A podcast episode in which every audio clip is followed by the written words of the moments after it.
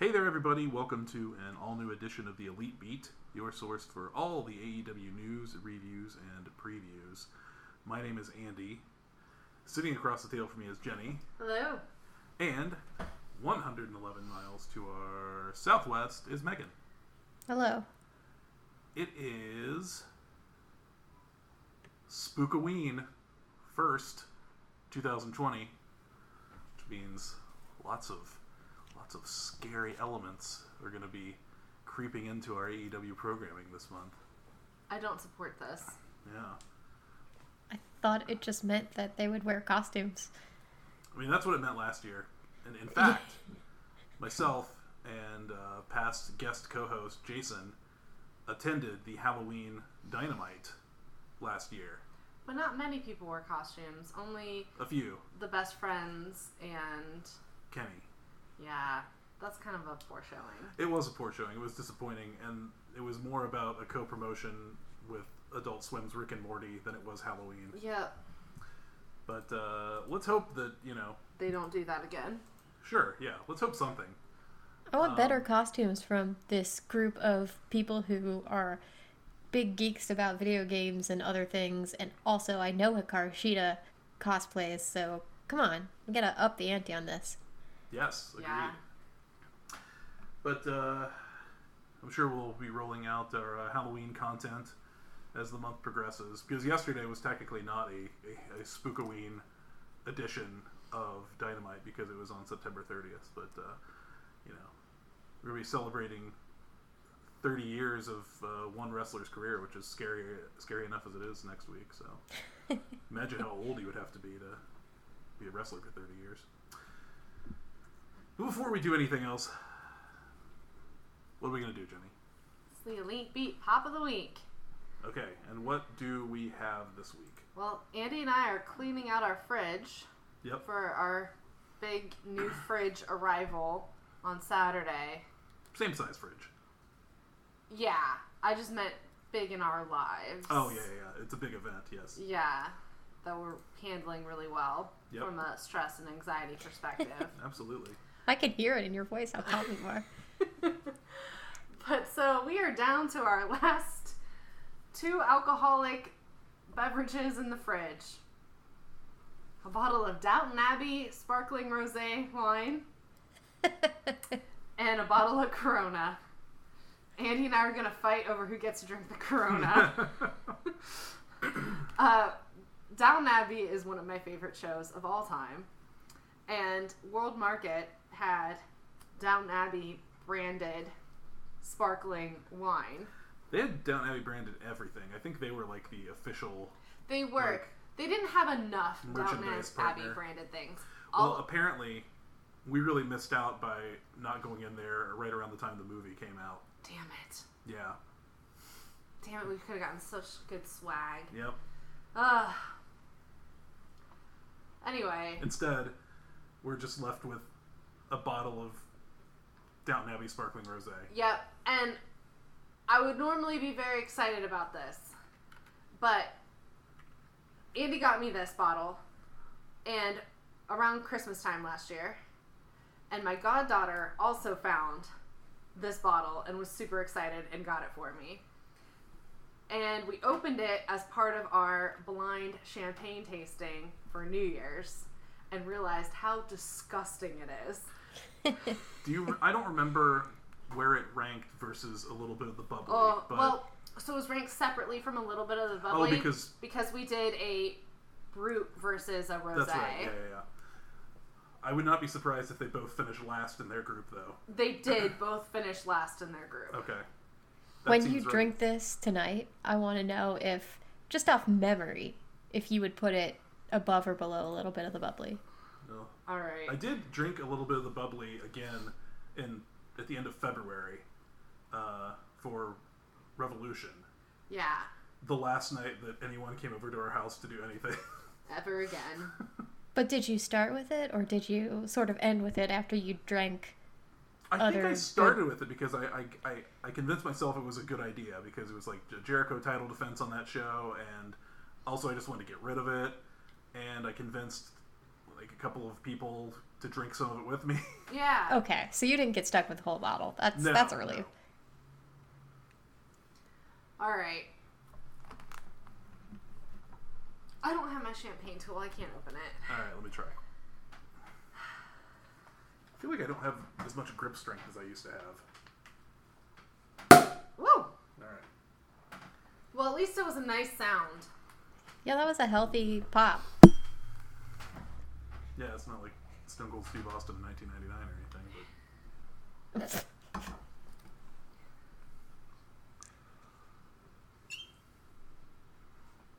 squeaky chair. Oh No. Oh, oh. oh squeaky oh, God. champagne tool. Well, that was your champagne tool. Yep. Squeaky champagne tool. Oh. Ugh. That's got. Oh my god, the taste of that is awful. You guys both made some horrible sounds right there. Oh. Oh All my right, God. Megan. Uh, you Well, need I'm to. gonna open my Coronas. Okay. All right, Megan. Oh, you that need, was a non-event. you need to one up us here.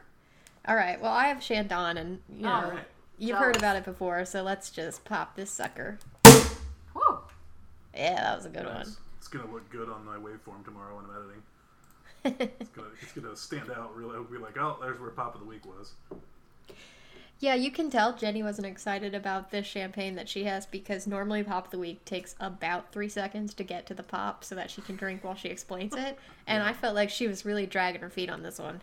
I really didn't want to drink this one, and I had many reasons. Do not make yourself sick by drinking that. I'm not. I don't plan on it. Okay. Just drink enough Corona that you can then drink that.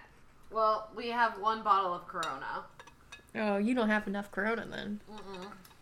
No, I think I'm done. Two sips. I don't think there's enough Corona in the world that would make drinking the Downton Abbey wine. Why don't you put it on the countertop there?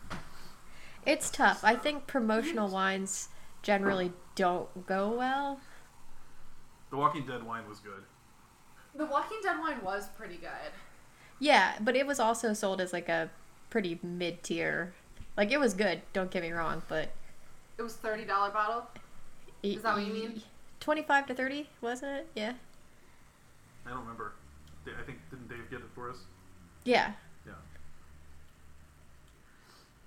Yeah, that's maybe one of the only successful ones I've had with that. And that and the Hellboy beer. That was good. Oh yeah, that was so cool. Hellboy beer, beer turns green naturally through oxidation. Unfortunately, it's no longer a thing, so There's a watermelon white claw and a kitty paw in there. Okay. I've always been curious about the like various Game of Thrones wines, Oh yeah. but I've never tasted any of them. I heard a radio commercial for the WWE wines that are coming out that are exorbitantly expensive. You heard a radio commercial for it? Whoa. Yes, I did. Wow. What Were was, you what listening was to the like? radio? One. And in the car. I was in the car, and I'm pretty sure it was WEBN, uh, which is Dean Ambrose's like namesake came from back in the day, uh, the Lunatic Fringe. Ah, That's like their thing. So I'm assuming that it makes sense that there's a commercial for WWE wines on there. Although I don't think they said the price. They just said who they were modeled after, the type of wine, and also that you could order them online. Hmm. I still don't think it's worth what what was it like 50 bucks a bottle? yeah, and you have to buy two bottles. Oh, Yeah. so it's a hundred dollars. Yeah, plus shipping. You know. Why would they do that? I don't know. Watch the 'Cause price then- sell through them. You can get a bottle that has an Undertaker logo and a bottle that has uh who is the other one? Ma- It's was it Ultimate Macho? Warrior. Oh, okay. Yeah, you can get those bottles with the interesting art on them, but man, I would bet that the wine's probably not great. Yeah, that's what I was gonna ask. If it's fifty dollars a bottle, do you think that they actually spent money on making a good wine product? No, I think they know people pay three hundred dollars for replica belts, and so this is probably gonna be fine. Mhm. Yeah, because what I always appreciated was that the Bellas didn't do just like a cheap knocking point bottle and slap their face on it. Like they partnered with an established winery and made a damn good wine and then priced it accordingly. Yeah, I These love the Bellas Bella's wine. Yeah. They they had three new varieties come out, but it's not Bella Re- Bella. Radici. Yeah, it's not Bella Radici. It's like Bona Bonita Bonita. Okay. Yeah, and that's a rosé, and then they also have, I think they call it, I forget what the name was, but it, a Chardonnay, and which I just those two don't interest me. No. So I'm just hoping they do another run of Bel Radici, so I can get more bottles of that. Me too. Well, it was weird because the Bel Radici they had a white and a rosé for that as well, um, as well as the red. So it, it was a little weird that they had a different label for this round of wine. Yeah, maybe they partnered with a different vineyard or something. No, it's the same vineyard. I thought it was the same one. Still, still, it's the Hill family estate. Um, yeah, I'm looking at the label for Bonita Bonita, and it's interesting. It's got the, you, you know, it's, it's like got a uh, drawing of the twins on it. right. I think their labels are pretty, and I think that it totally fits them, and they're very good at at that aspect of it, like picking good wines to partner with and creating a nice, like, well-rounded product. I just I don't really care that much about Chardonnay and rosé. Yeah, if it's not sparkling, like rosé can pretty much GTFO as far as I'm concerned. And I learned that you can't just add bubbles to it because sometimes it just tastes like carbonated rosé. that seems like a real uh, issue. Yeah. It was, yeah, it was very disappointing. Babe Rosé. I, I'm sure some people love it, but I thought they were little cans of champagne, and they were in fact just carbonated rosé. Sick. Yeah. Well, guys, what do you say we get into the business at hand today? That being recapping the week that was in All Elite Wrestling. Sounds good. Great. Okay. Let us begin with Being the Elite, episode 223 Sour Patch Kids. So, Megan, Yes. I found it to be interminable the amount of time that that bit with Matt Jackson destroying the MacBook took. Yeah, I I thought it's very clear what you're trying to do here. You can stop now. Took a really long think they- time. Do you think they were going for the thing where like something starts out funny and then it goes on too long and then it's not funny, but then it just if you keep it going long enough past that point, it wraps back around to funny? I've never found that to be the case with anything. Yeah, if they were going for that, it didn't work. Uh, so yes, the reason that Matt was destroying the laptop is because uh, he was just looking to work out some extra frustration after breaking Tony Schiavone's phone, and unfortunately for Brandon Cutler and Hangman Page, the only images somehow of the art project that Hangman had been uh, working on uh, to make the Bucks forgive him and love him again uh, were on that laptop. Yeah, and the what images they were. Yeah. So we were like 0 for 2 now because you know, if you remember, he tried to give them cakes, and then that uh, megabyte Ronnie, food eating champion, ate all the cakes. Ugh. Yeah, I think it wasn't just the pictures though, because ultimately he was tasking Brandon with making like a 10 minute video to explain. Yeah, it was. It seemed to be a whole multimedia presentation, Yeah. Like you might find on an Encarta CD-ROM circa 1996. yeah. Yeah. Uh, Matt and Nick made yet another attempt to find their action figures in a Walmart.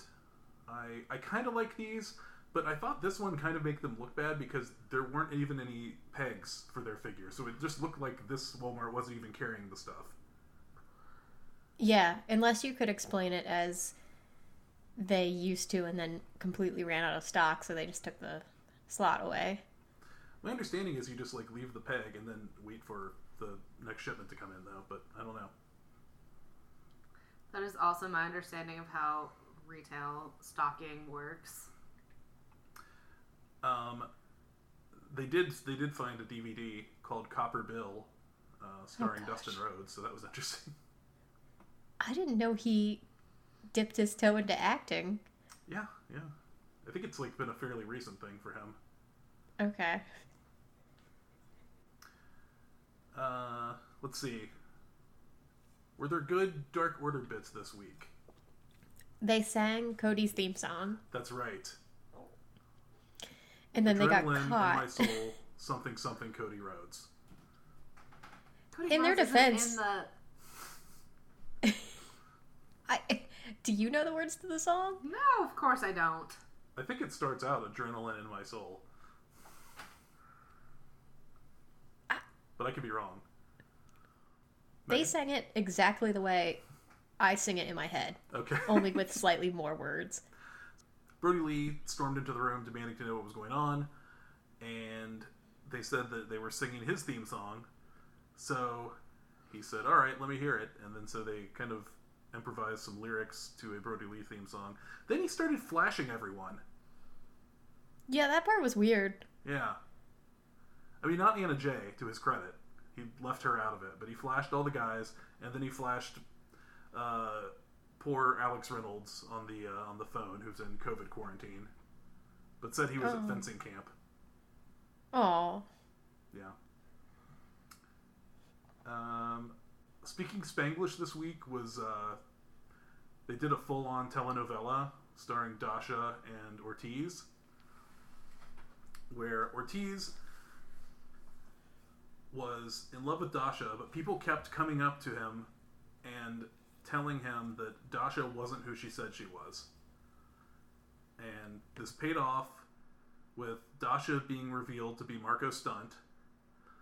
And then Ortiz ran into the bathroom and threw up.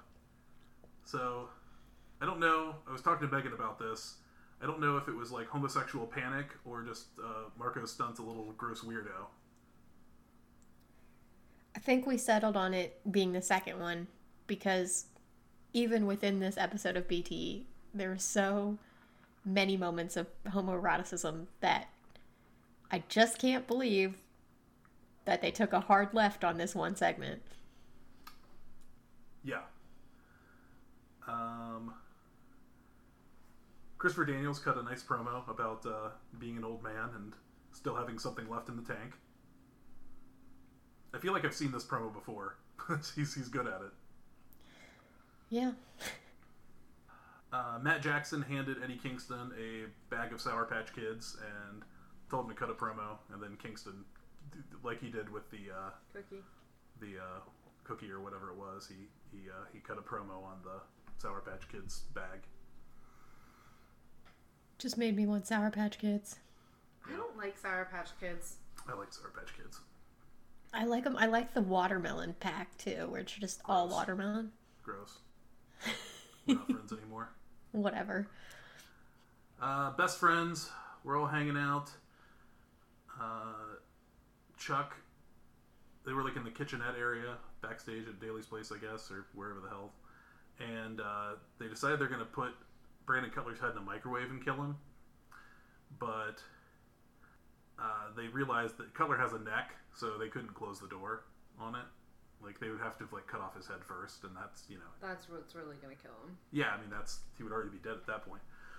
So John Silver walks up, and he's trying to recruit them into the Dark Order. And they say they, they put their heads together, and they say, "Okay, we'll join your weird cult If you kill Brandon if you kill Brandon Cutler for us." So, uh, and also there was some very good like Chuck really had to like sweet talk Silver um, into this, and he, he wrapped his arm around his around his neck from behind and just kind of caressed him, and John Silver stroked Chucky's arm the whole time that uh, Chuck was explaining things to him. It was very it was very sensual, I would say. I loved it. Yeah. So then, suddenly, as soon as he's charged with this uh, mission, he he runs at the camera and starts punching because Brandon Cutler is the cameraman for BTE, and he's just like screaming and pounding away, and Cutler's yelling and like, and then Chuck and Trent decide this was like this is what they meant. This is not an artful enough way to kill Brandon Cutler, so they pulled Silver off and send him off on his way. I thought it was I thought it was funny. Maybe he had to Yeah. be there. No, I thought it was funny. I thought it was like funny when Chuck pulled John Silver off him and was like, "Hey man, you're supposed to kill him, but like it's supposed to be funny and maybe a little sexual, not like what you did." I think Trent like was going for a kiss on the camera when the when the when it cut out. yeah, yeah, because they all gathered around the camera to say, "Brandon, we're so sorry. We wanted to kill you, but not like this, and, we'll do better. We'll make sure it's a better time." Uh, when we kill you, not like that little muscle pervert, which I thought was great. That was great. Okay, that's BTE. What a show! Check out at the Elite Beat Pod on Instagram. And uh, Megan Dynamite. All right, dynamite. So we open the show with a match between Ricky Starks and Darby Allin. And before Darby's entrance hits, we get a very short little clip of him at his compound with a man who I did not recognize. Is this a skater man, Andy, or do you know?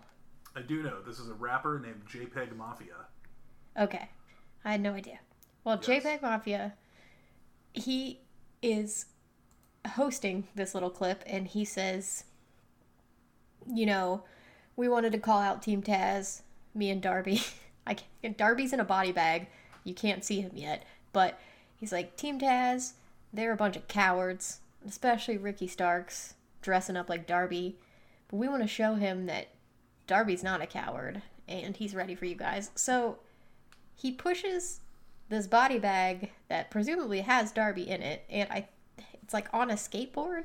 He pushes it off this high I don't like little like perch there. Yeah, it's like a big skateboard slide, but he's high up and he pushes the skateboard off of it and it stays on the ramp luckily, but it's just like what a weird way to to show Darby's very brave. Um, but yeah, that was that was his little promo video prior to him actually showing up to fight the match. Darby 100% didn't have to be in that thing, but I bet he was. Yeah, that was my thought. Cause why not? Why wouldn't Darby do it? But anyway, that was just the little pre-match vignette. Um, this match was a classic Dynamite opener. It was very fun. Uh, both guys had a really good showing, and Darby Allin ultimately got the win with his coffin drop. But I think the message in this match was that Darby had been preparing, and it turns out he knows more than just being a wild, rando, chaotic guy. He knows submissions now. Yeah, so he has range. I guess you could call it that. Um, He has other options. yes, he has other options. I thought this match was really good. Yeah, these two work well together. Yeah. Um, Brian Cage came out at one point, but then Will Hobbs came out to even the score. And they fought, and it, it didn't really lead to anything for the match itself, but they are now set up to face each other next week for the FTW title. Yes, it will be an all jeans match. Oh, I hope not. Maybe Scorpio both- Sky can uh, officiate in his black skinny jeans. Oh, maybe he could just like interfere or something. Jenny suddenly interested in this large man match as long as Scorpio Sky is there in his black jeans. One day Yes. we'll see those jeans again. I mean, he probably wears them on a fairly regular basis, just not in the wrestling ring. You know, he doesn't take as many selfies as he used to on his Instagram. Sometimes he would take like outfit selfies. He doesn't do that really anymore. Now he's too busy actually being back at work. He's not stuck at home. Well, Quarantined? most of those happened when he was like traveling. Oh. Now, now like all his photos are like him in like gym gear. It's been a long time since I've seen him in actual clothes, which I feel like is a fair thing to say of all people. Yeah. So I saw those jeans on March 11th on his Instagram, but he had a coat over them, so you really couldn't see much. But yeah, that was the last time I saw those jeans. I was just thinking today, actually, I was thinking, like, my wife and I should go out. We should have, like, a date night out. And then I thought, where would we go? And two, like, I don't want to put real clothes on. Yeah. I had to go uh pick like I was going to help my sister pick up her car cuz it's in the shop and we borrowed our like my parent one of my parents' cars. And she basically told me this like an hour before the place closed and I was like very upset she goes, "You don't have to do it if you don't want." And I'm like, "Nah, I just really don't want to put on real pants." And she just gave me this look like okay, but genuinely putting on jeans like the worst. Yeah, Megan, my um, sweatpant radius and no bra radius has just, I mean, it's miles and miles now. Like, Oh I- yeah. I don't put on real clothes, and if I'm not going in somewhere, I don't put on a bra either. And now that it's getting to be winter, I'll just put like a sweatshirt on and I won't wear a bra, even if I do have to go in somewhere. Uh I've been playing that game well before this pandemic. It, the the no bra zone that spans far and wide. I just wear a sweatshirt or a hoodie, zipper up, and then if anybody wants to call me out on it, they can have that awkward conversation. But I'm covered. I found like this summer, I guess early this spring, I found on Old Navy some like cotton shorts, women's shorts that are actually like five inches long instead of show your ass the whole time. And I mean, it's been like a life changer because I haven't worn real pants or shorts in months. Heck yeah! I feel like you should invest in some basketball shorts because that achieves what you're looking for too. Yeah, and it but doesn't I don't, have. I don't like Well, the don't- fabric of basketball shorts. The polyester, it makes I don't I don't like the touch of it, the feel of it. Oh, that's fair. That's fair. I have uh, some follow up from last week uh, that I want to report as we're on the air here About the bread. about Bread Club Oh no. and about Hangman Page's uh, working relationship with Satoshi Kojima. Okay. Oh, oh gosh. So, uh, friend of the pod, Lucas, literally, uh, well, actually, this is, I guess this was Monday. I just, I don't get Facebook Messenger notifications, so I just, I don't know that somebody sent me a message until I randomly open it. You're doing it right. Yeah. So Monday, he said, Page teamed with Yujiro against Kojima and Tenzan in the World Tag League. Kojima was not in the G1 the year Page was in it. So they've worked. They've worked. So then I checked. There's a wonderful website called the Pro, uh, the Internet Wrestling Database, where you can take a wrestler and then pick an opponent or partner, and then you can see a list of all the matches they've had against each other. That's a really helpful database. Yes, it is not like 100%. It doesn't like for a lot of promotions it won't like include house shows, but it'll it'll catch anything televised pretty much. So according to them, they have worked against each other 18 times Oh, that's a lot. from June 24th, 2016 to December 3rd, 2018. So 18 matches in about 2 years. Wow. Yeah. All tags.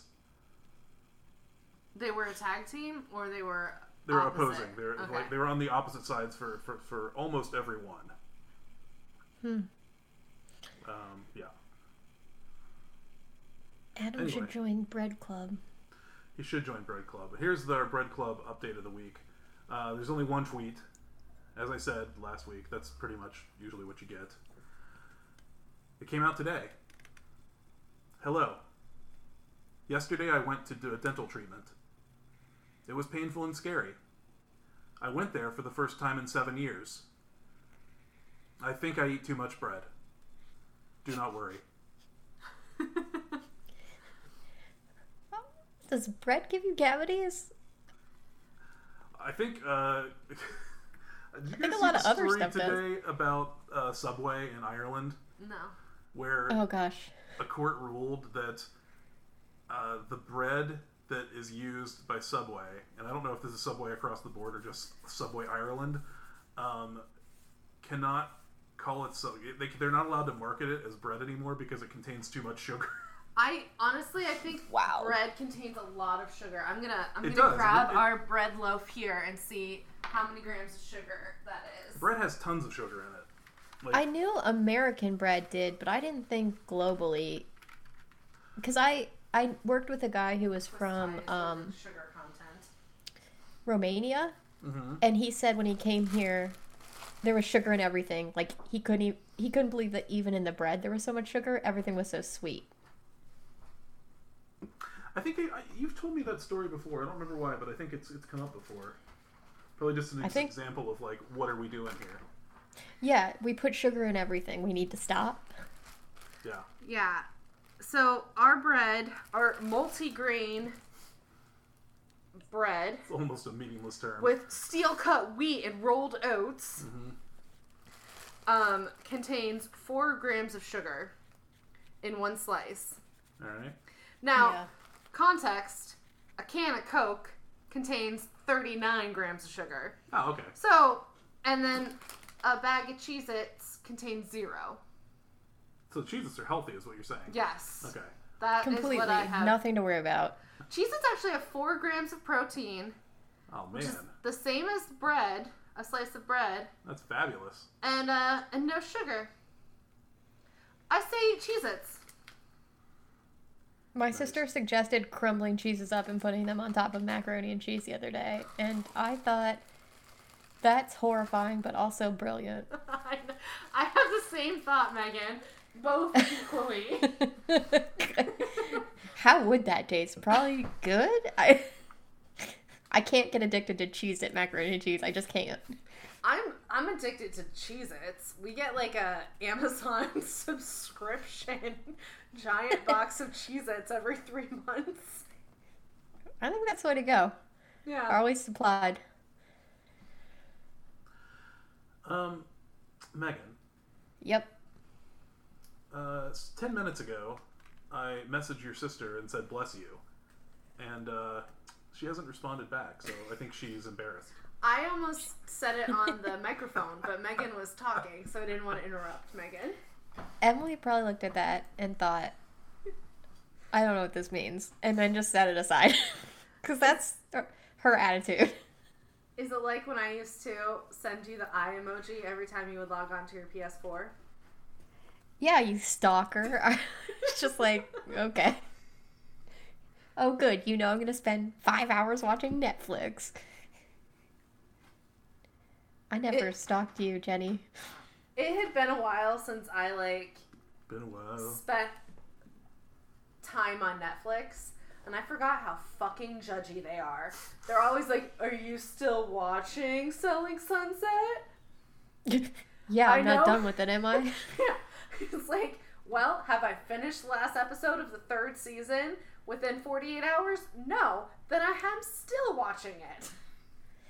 I remember when, uh, like a couple years ago, Netflix on their Twitter account, they kind of gave up this unsaid thing where they're clearly monitoring how much people watch and what they're watching, which, like, obviously I would assume that, but they posted a really judgy t- tweet about somebody watching, like, The Christmas Prince 30 times in a row or something. Yeah. It was like I think it was like 12 people who had watched The Christmas Prince 30 times. Uh, and Yeah. They said something like, "We're sorry about your life," or like, and I just thought, you know what? Like, fuck off, Netflix. Like, Also, like, that's a Netflix produced movie. You should probably is. let them run up your numbers. it is, and This is what the tweet was. To the 53 people who've watched A Christmas Prince every day for the past 18 days, who hurt you? Damn, Netflix, you gotta let it go. That's your movie. And then I just think of how many times I've watched The Office on repeat. It's a lot. Uh, breaking news. Uh, we talked about this a few weeks ago with uh, WWE and their new social media policies. oh, I thought you were gonna say like Christmas Prince 4 was coming this winter. Sorry. How no. were there three others? Megan, the first one's actually really good. The rest are not. Okay. but they keep Okay. making them. Okay, so there is a story on uh, WrestlingInc.com WWE taking over talent's Twitch accounts in four weeks. So here's How? What that, here's what this means. Um, okay, Wrestling Inc. has learned that Vince McMahon sent an email to talent this week reminding them that they have until this Friday, October 2nd, to sever any unauthorized business relationships with third parties. You guys remember we talked about this last yeah, but I thought that you said that they walked back from this. It's I thought they had. It was noted that talent who failed to comply could be fined, suspended, or terminated. Um, talent were told this week the company will be taking control of their Twitch accounts in four weeks. WWE will own those accounts.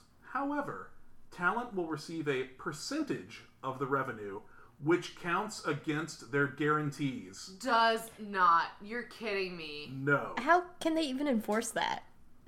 I, I Like- mean, how, how can they do anything, Megan?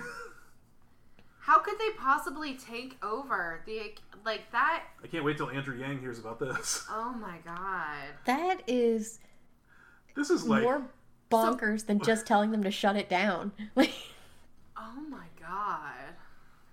So Paige is leaving. I I would if I were her. She makes way more than she does on salary there, I'm guessing.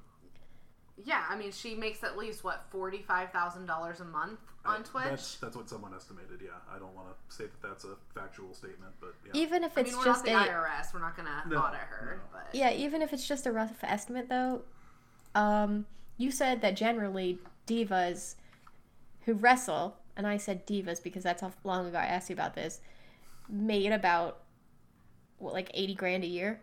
Well, remember the shitty apartments that the Bellas lived in?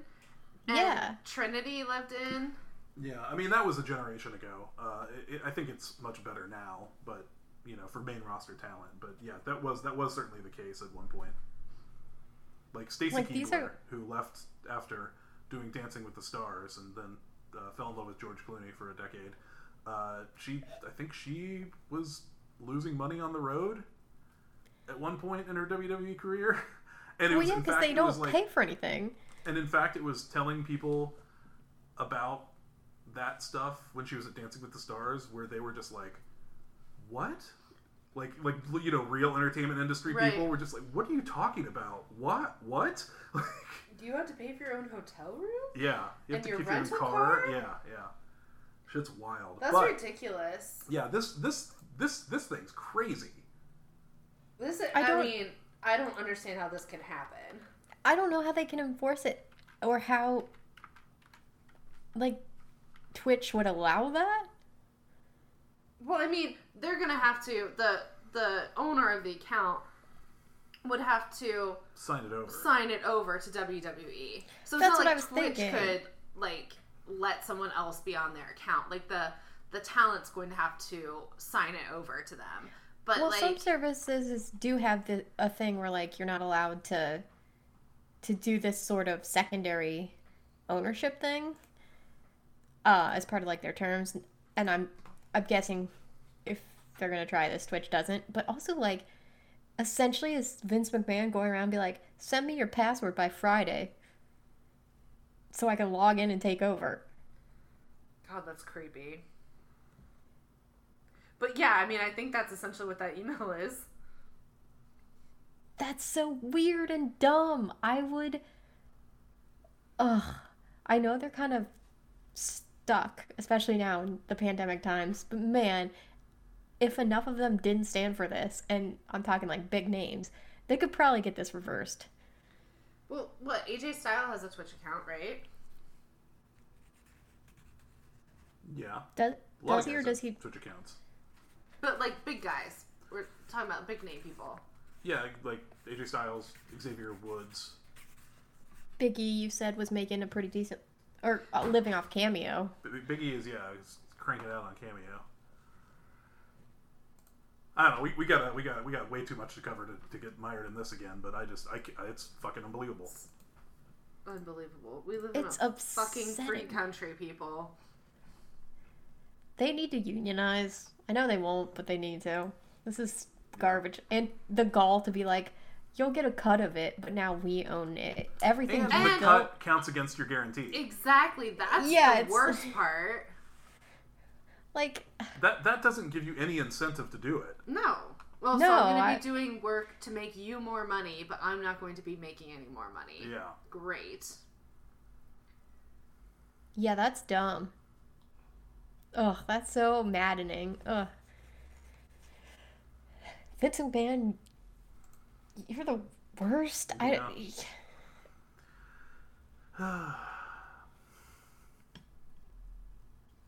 Okay, well, you know who's not the worst yet? It's Cody. yeah. Eh, it's kind of on like a. I think his hair is a mistake. Yeah. But- here's a mistake. Love the look, except for all the jangly Like the watch fob jangles. thing. Yeah. Yeah. He's like a steampunk businessman. what are all the chains for? I I don't know. he doesn't have a pocket watch.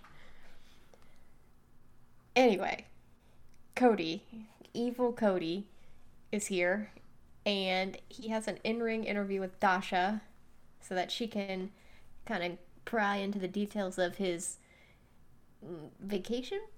Uh, she s- asks him initially how he's feeling because all of the injuries that he suffered were never really detailed, and they're kind of a mystery.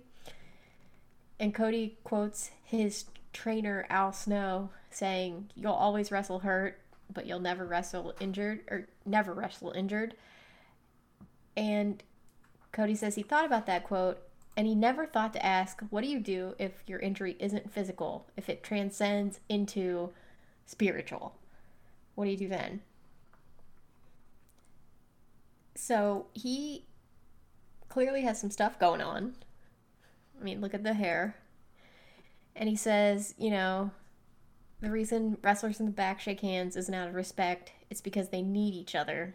There are two names on the marquee, and you're trying to give the people a show. So when you get beat in three minutes, kind of wonder what's going on. And then you get that call from Hollywood.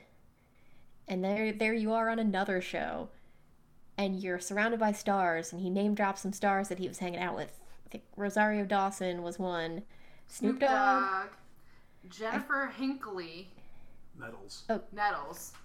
okay Hinkley. I don't know.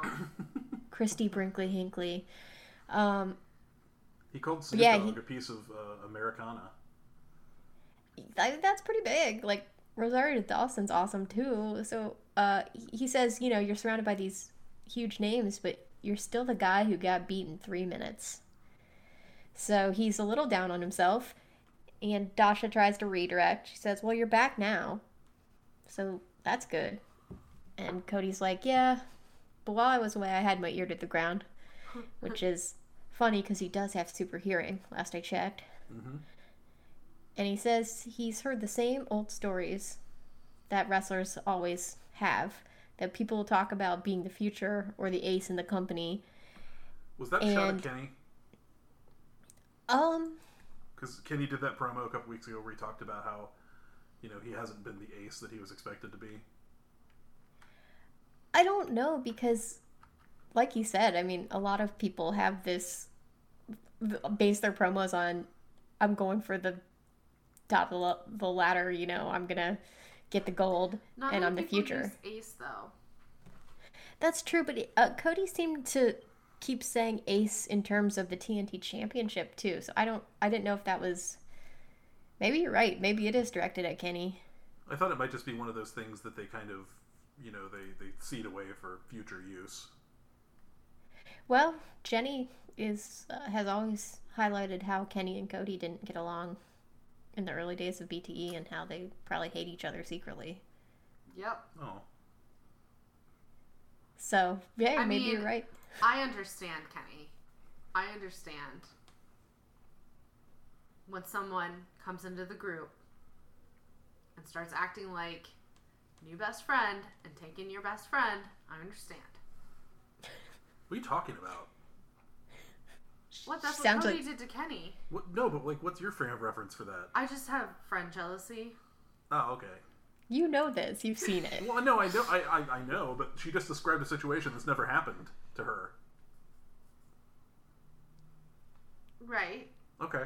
Doesn't that mean sounded I like a can't lie. empathize. no, no, that's fair. I just, I was trying to think if I was like forgetting something.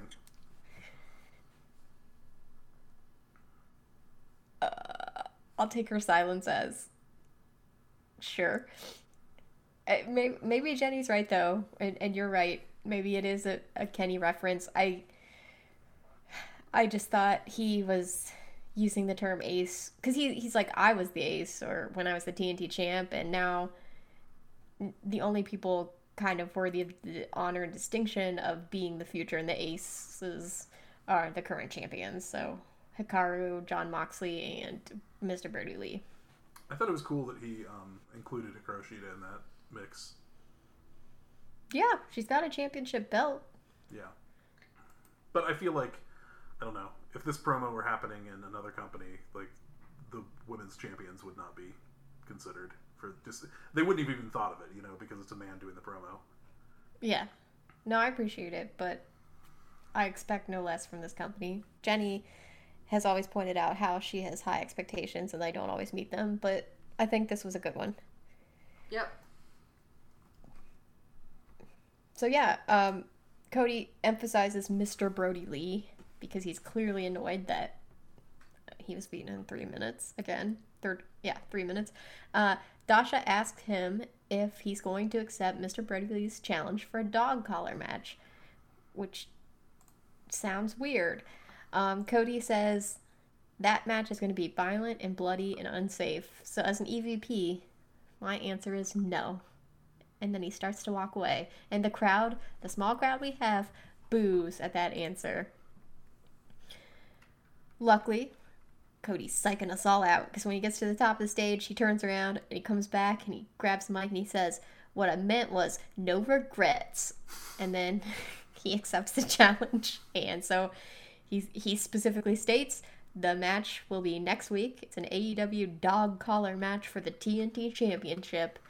And this stirs Mr. Brodie Lee from the back, uh, or where he's hanging out in the back, and he runs out, and he and Cody start to get in a big scuffle, and the Dark Order boys and various roster members around the ring have to jump in here and separate them.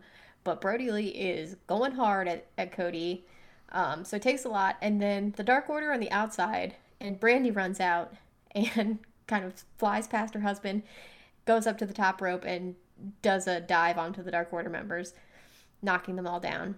But not Anna Jay. She shows up and starts going after Brandi. So we've got Cody and Brodie Lee trying to kill each other in the ring, and Brandi and Anna Jay on the outside with various women trying to hold them apart. And basically, chaos ensues in the way it always does in these sorts of things. This was okay. I like it was it was pretty good. Um, you know what though, Megan? You know which one I always think about when I see an angle like this? Which one?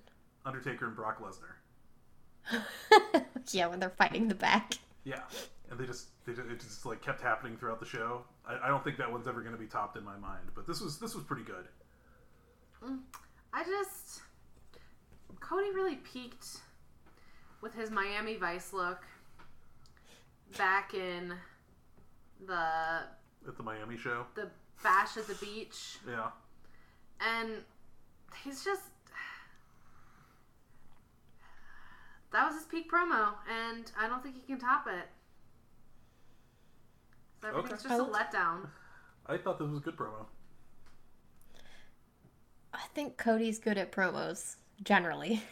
I think it would be surprising not to get a strong promo out of him.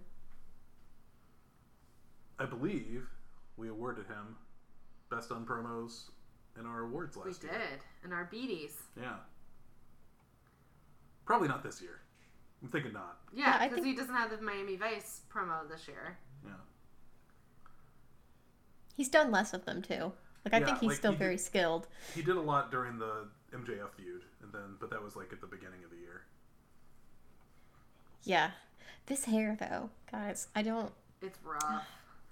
he looks like Johnny Cash. Because he's wearing all black with the black, black hair that's clearly dyed.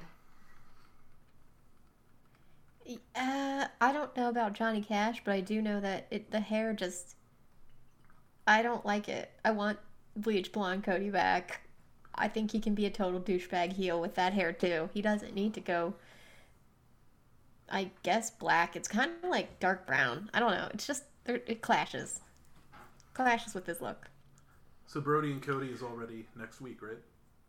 Yeah, what's a dog collar match? Because JR said he's called a few in his day and they're always very violent. So it's the two wrestlers will be attached by No. a dog collar around their neck. So Oh like my each God. each wrestler will have a dog collar around his neck, and then there will be a leather strap that connects the two. Oh my god, that's just the dumbest thing I've ever heard. Does anyone choke and die? No, no, because it's it's fake. I mean, still get caught up on the ropes or something. Yeah, no, I mean they will do that spot, but yeah. There have been there have been not like a ton of dog collar matches that have been on like high profile. Us- There's a reason why. I gotta say, uh, I'm with Jenny on this one. This sounds stupid.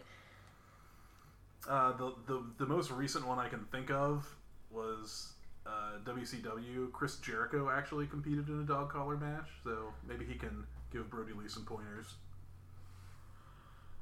Oh gosh, okay. Well, I guess we're...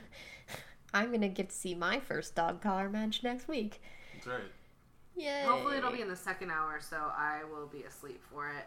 And then when I watch the second hour the next day, I can just fast forward through it. Yeah. All right. Well, it is for the TNT Championship. I just want to reiterate that. So it's- there is there are stakes. From there, we go backstage where Tony is interviewing the FTR boys and also Tully. He says, "Hey, you're gonna face SCU. That's cool. Are you? How you feeling about that?" And um, Cash he says that he just wants to like reiterate and i think because obviously people think they're cowards but last week when they didn't have a match. They did those backyard wrestlers a huge favor because they just weren't ready. And that's best friends. Um, so you know that was them being nice. This week it's time to cement their legacy by beating SCU because SCU, if you remember, are the original AEW World Tag Team Champions. So by beating them, kind of proves, I guess, that FTR truly deserves to have the championship. Um, Tony says that's cool, but what about the Young Bucks? And Dax gets mad and says, you know what? The Young Bucks have blown every single chance they've been given. He listed off many matches where they didn't win when they had an opportunity to to get the titles or get a title shot. And so he doesn't think they deserve the AEW World Tag Team Championships and they won't be getting a match anytime soon if he has anything to say about it, which I think he and Cash do because part of their stipulation for TV championship matches is that they get to pick the opponents. He cited Um, the uh, tournament match against Private Party. He cited the Revolution Tag Team title shot against Omega and Page, and he cited the gauntlet that FTR actually won, uh, where Hangman uh, prevented the Bucks from winning. Yeah, he So actually made receipts. A decent case. Yeah. Yeah, receipts. Yeah. Um yeah, and right about this time that they're talking about the Young Bucks, Matt Jackson sidles over and he super kicks Tony. Oh, and Nick Jackson's uh, Phantom Leg. Oh, yeah, sure. Did you not pick up on that? I thought it was just Matt. Two feet, two feet appeared in frame to kick Tony Yeah. Schiavone in the face. Oh my had gosh. Jordans On. Both had Jordans on. Where's Nick? well, he's quarantining at home, I think.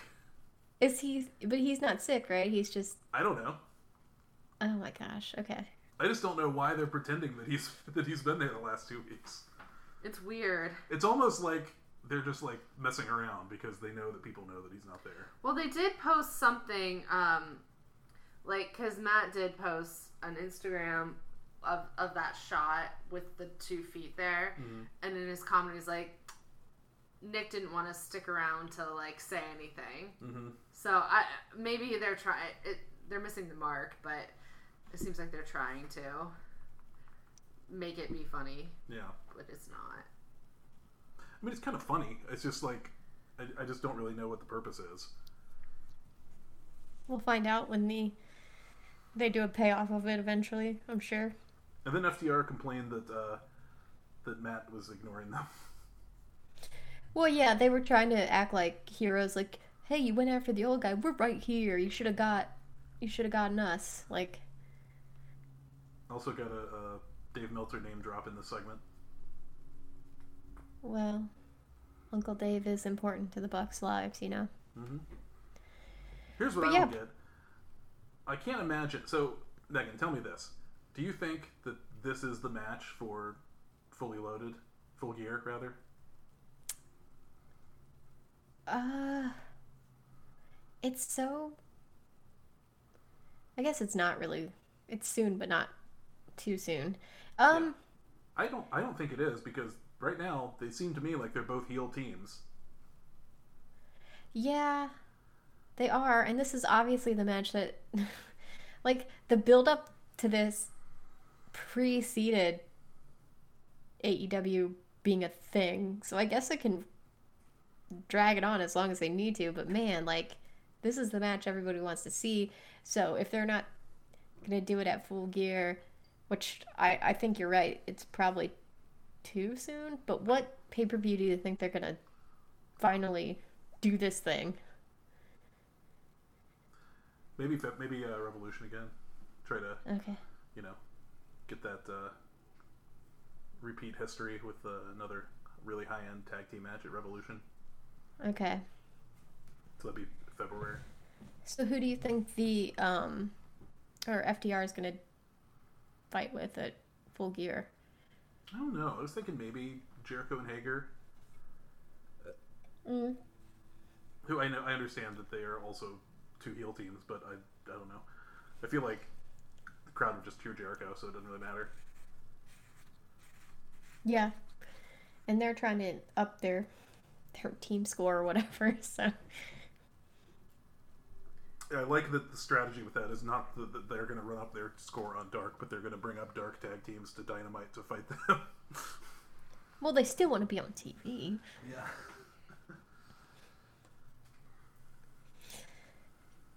Yeah. That comes up later. But yeah. Um poor Tony. He's out the rest of the show. Mm-hmm. Right after this interview, we go over to Dasha, who is talking with SCU, and she just asks, like, hey, what's on your mind right now? Because you're about to have this match with FTR. And Scorpio and Kazarian are both very confident that they're going to win. They're going to get their titles back.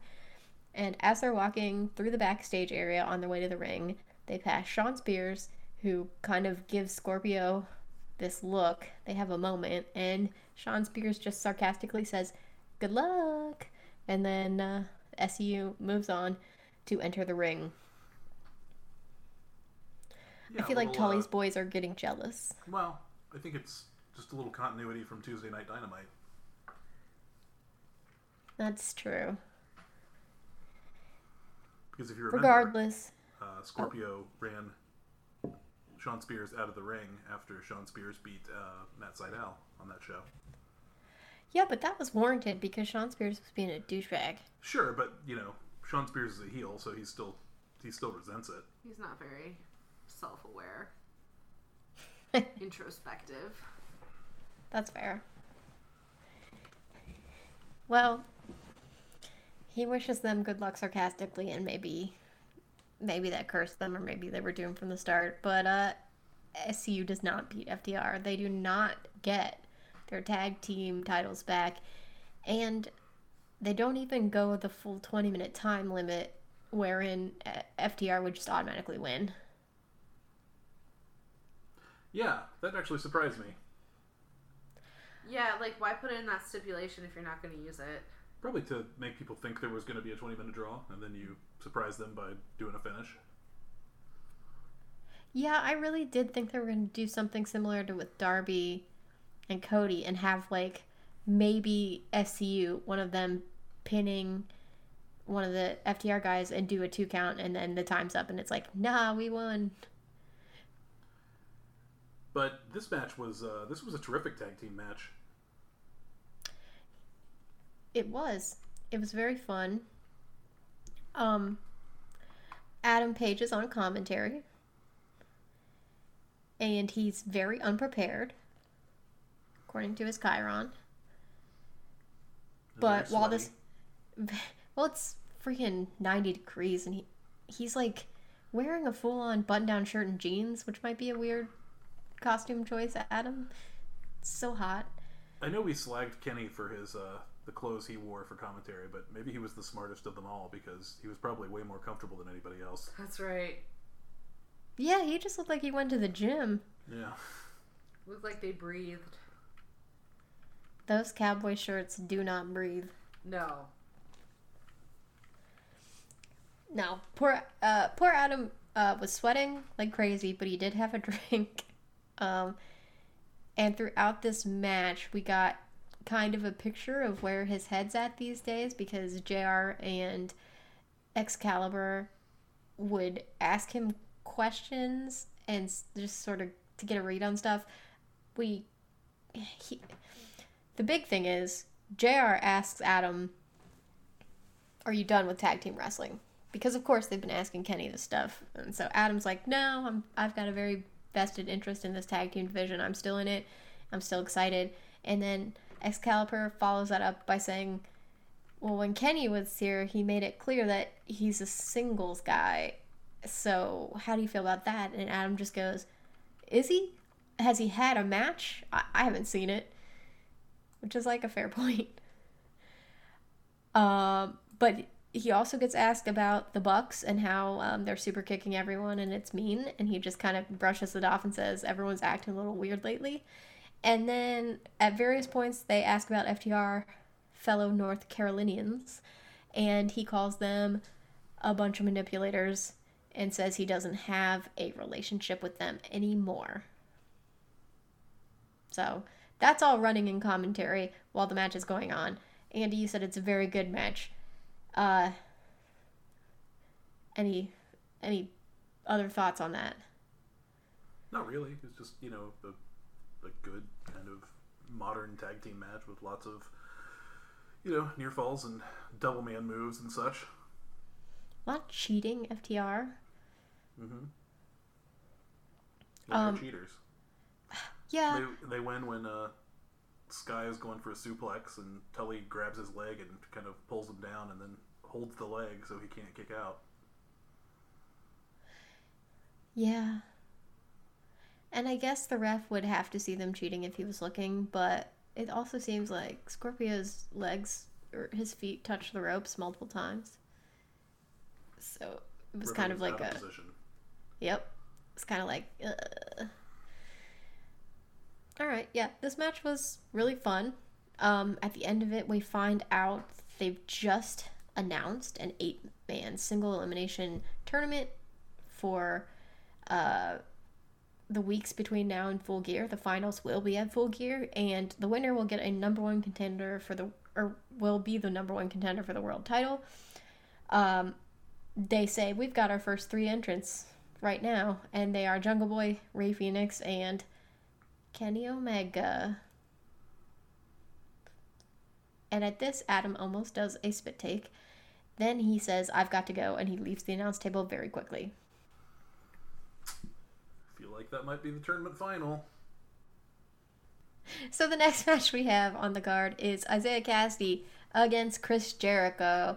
And Chris Jericho gets the win. He does his Judas effect, but little Isiah puts up a pretty good fight up until the end. He's perhaps um, a little too enthusiastic. Uh, the, the team kind of hints that he's a singles wrestler. Or, no, this is his first singles match.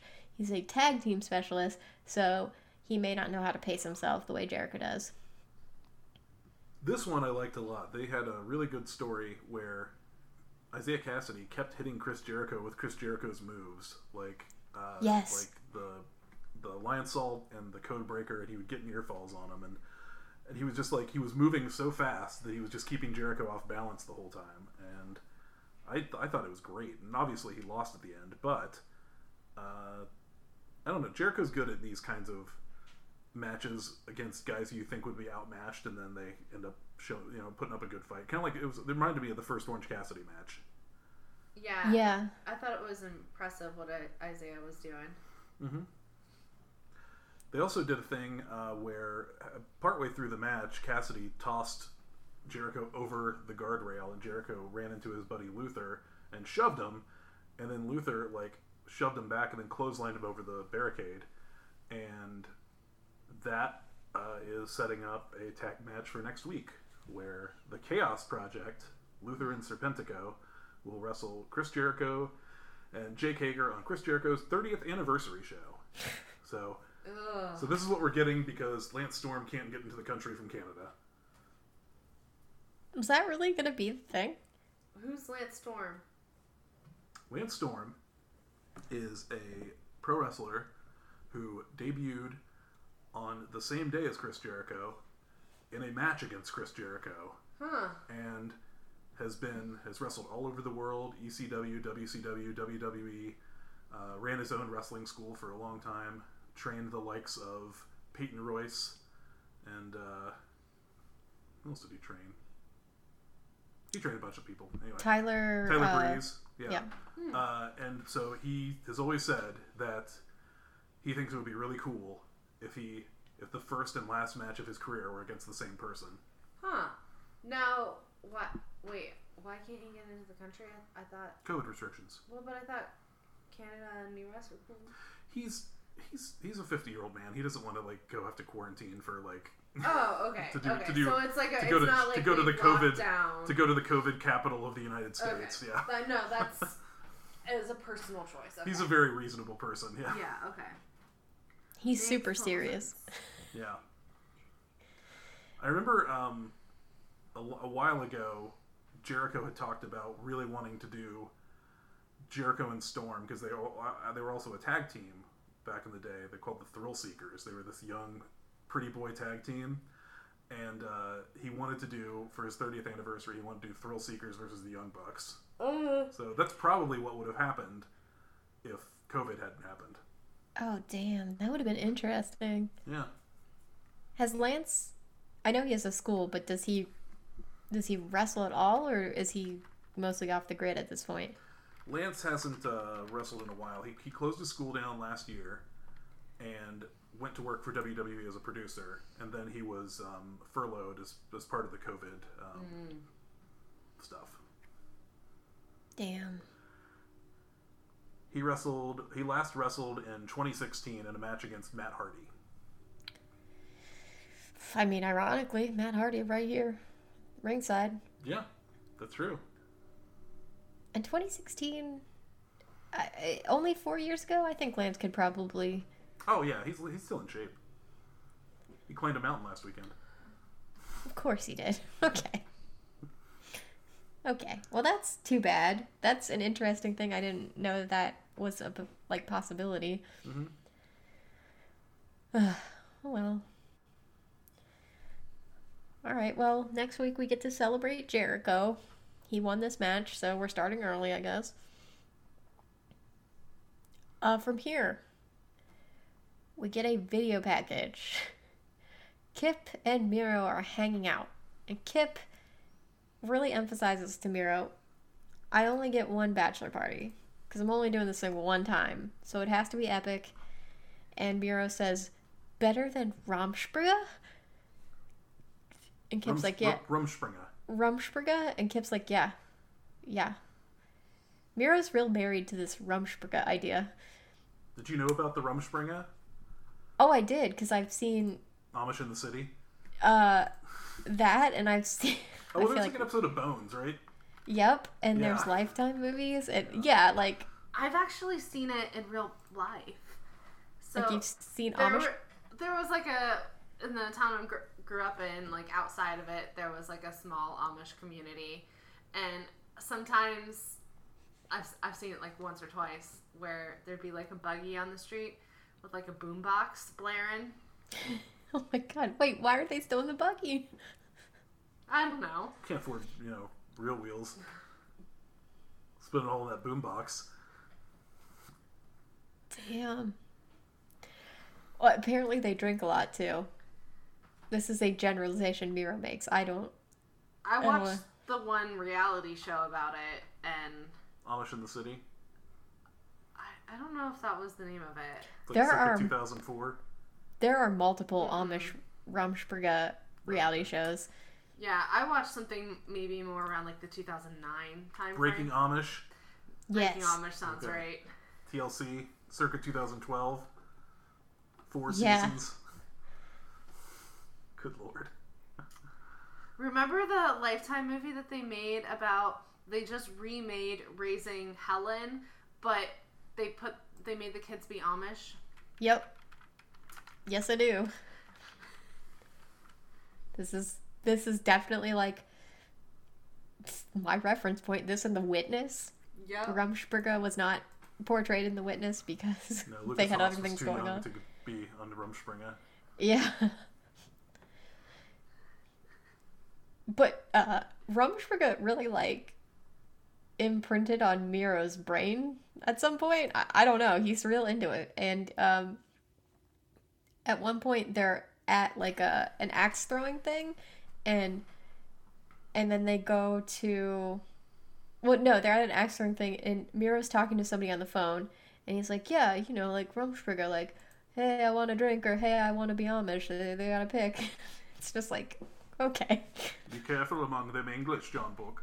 yeah, pretty much. Like, so then uh, they end up at what You looks think like he a was day. talking to Lana? Think that was the implication. yeah. Okay. I mean, it's his wife. I know she's employed by WWE, but she still exists as a person. So, Not the bunny. uh, you know, she's not the bunny anymore, but she is a person that's around. And Eddie Kingston really keeps asking about her. But uh, anyway, the the thing here is that Miro is trying to make sure that his bachelor party is going to be epic, like Kip, Kip asks. So they go from the axe throwing to what looks like a Dave and Buster's, like a video game restaurant thing. I think it was Uh, all the same place. All that stuff happened in the same place. I think so. Because there was like a hashtag that appeared on the screen that I think was like how you interact with that place on social media. Oh. Wow, like a mega Even the- entertainment spot. Place where they threw the balls at the screen? Yeah, that was just a video game. Yeah, but how did the video game know that they had thrown the ball? It's like sensors in, built into the screen. Yeah, I think you can do that Well, that's golf. what I assumed, but then you said it's just a video game. Like, that's like a sensory wall. That's the thing about that. That would be in like a place, not in someone's home. Well, right. I, yeah, though, I think that the whole time they were in like a Dave and Buster's type place that also has axe throwing. Interesting. That's Huge kind of entertainment place. in, in uh, Jacksonville. Florida's weird. Yeah. So yeah, so uh, they they moved to the video game area of it, and Kip he must be somewhere else, like playing skee ball or something. No, he said But- he had to go pee. Oh, okay. Well, Miro is talking, or he's playing a game, and then somebody comes up next to him, and you can't see in the frame, and he starts talking to them, and then Says, mind if I play? yeah, and uh, and we see who it is, and it's this man. He's got like really long black hair, a beard. I don't know if you don't know who he is. I don't know who he looks like, but it turns out to be Billy Mitchell of all people. the King of Kong himself, I think.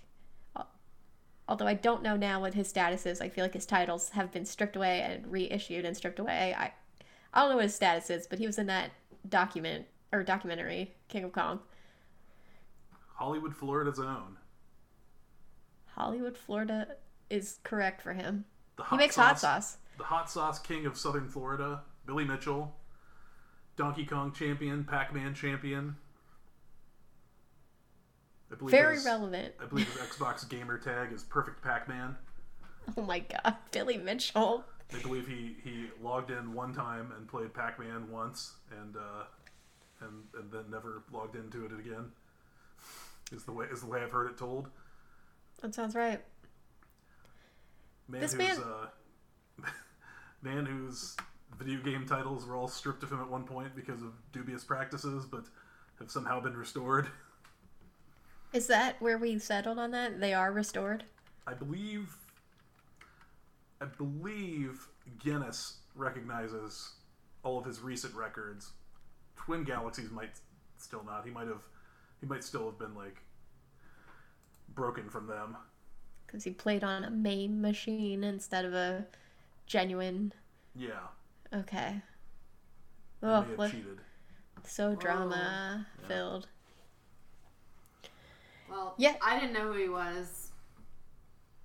I was I was monumentally excited when I saw Billy Mitchell, the heel of the greatest documentary I've ever seen, appear on screen. And I was like, holy shit, that is Billy Mitchell. And he still looks like Billy Mitchell, a little bit older, but um, That's the greatest. You watched Tiger King and Big Kong is uh, yeah, greatest yeah, documentary? Big Kong, yeah, my favorite documentary. Yeah, uh, yeah, the King of Kong is better than Tiger King. Tells its story a lot faster. That's for damn sure.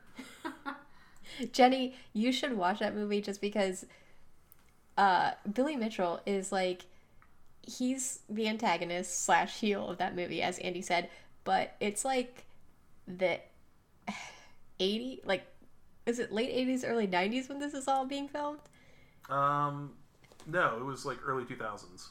Oh god, it looks the aesthetic is so nineties. Well, that's because it's like all it's all in retro arcades. So I know, I know, but like my favorite thing is Billy Mitchell fancies himself a fucking rock star. He, you didn't know who he was when he showed up on screen. Andy texted me and said like, not many people are gonna know who this person is on screen, but in the documentary King of Kong, he walks around. I feel like schmoozing with the ladies, being like, "Yo, I own this place and I make hot sauce," and it's he is just a thing, man. I, I think he has a a girl on each arm at one point, and it's like, what is happening in this arcade? What is going on? Billy Mitchell rules. It seemed to me like this was not a one-off, but rather the first of another. Like maybe there'll be another appearance. Uh, maybe he'll uh, maybe he'll get like uh, the Twin Galaxies crew to uh, to the to the bachelor party.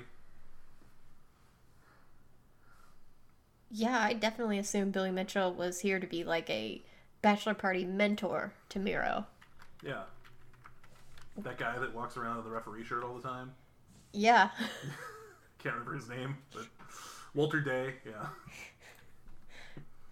this this is gonna be weird. Mm-hmm.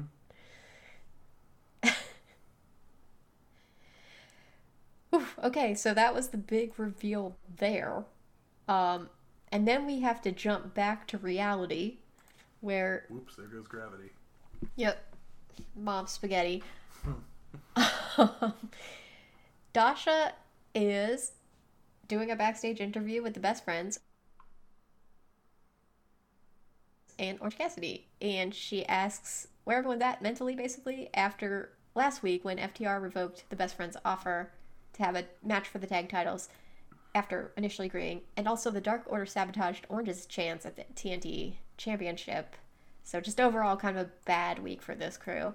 And before they can answer, FTR show up and butt in, and Dax very dismissively explains how a wrestling card works and where the best friend's place is on it, which is the bottom compared to where FTR's is at the top.